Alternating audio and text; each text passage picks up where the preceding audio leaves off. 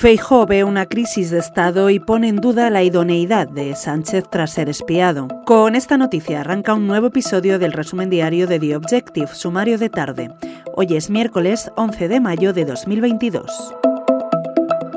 El líder del Partido Popular, Alberto Núñez Feijóo, ha cargado con dureza contra el presidente del Gobierno, Pedro Sánchez, ante la crisis de Estado, ha dicho, que ha creado tras la destitución de la directora del C N I, Paz Esteban, y ha puesto en duda su idoneidad al frente del Ejecutivo tras haber sido espiado su móvil en mayo de dos mil veintiuno. Ha asegurado que siguen sin ningún tipo de explicación sobre el presunto espionaje, pero sí que asisten a una crisis de las instituciones, ha dicho, en la que se ha demostrado que quien manda es el independentismo catalán, que quiere fracturar el Estado de Derecho. A su entender, Sánchez se ha convertido en una caricatura de presidente.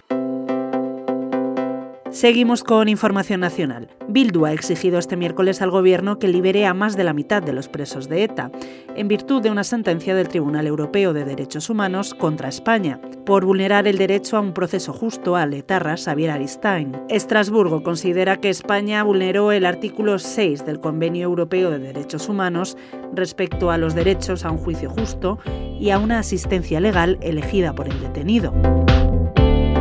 Hoy, además, hemos conocido el Premio Princesa de Asturias de Comunicación y Humanidades dos mil veintidós, que ha ido a parar al periodista polaco Adam Michnik, que es uno de los más conocidos y destacados defensores de los derechos humanos en Polonia.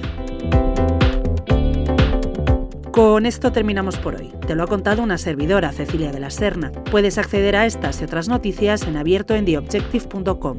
Regresamos mañana. Hasta entonces.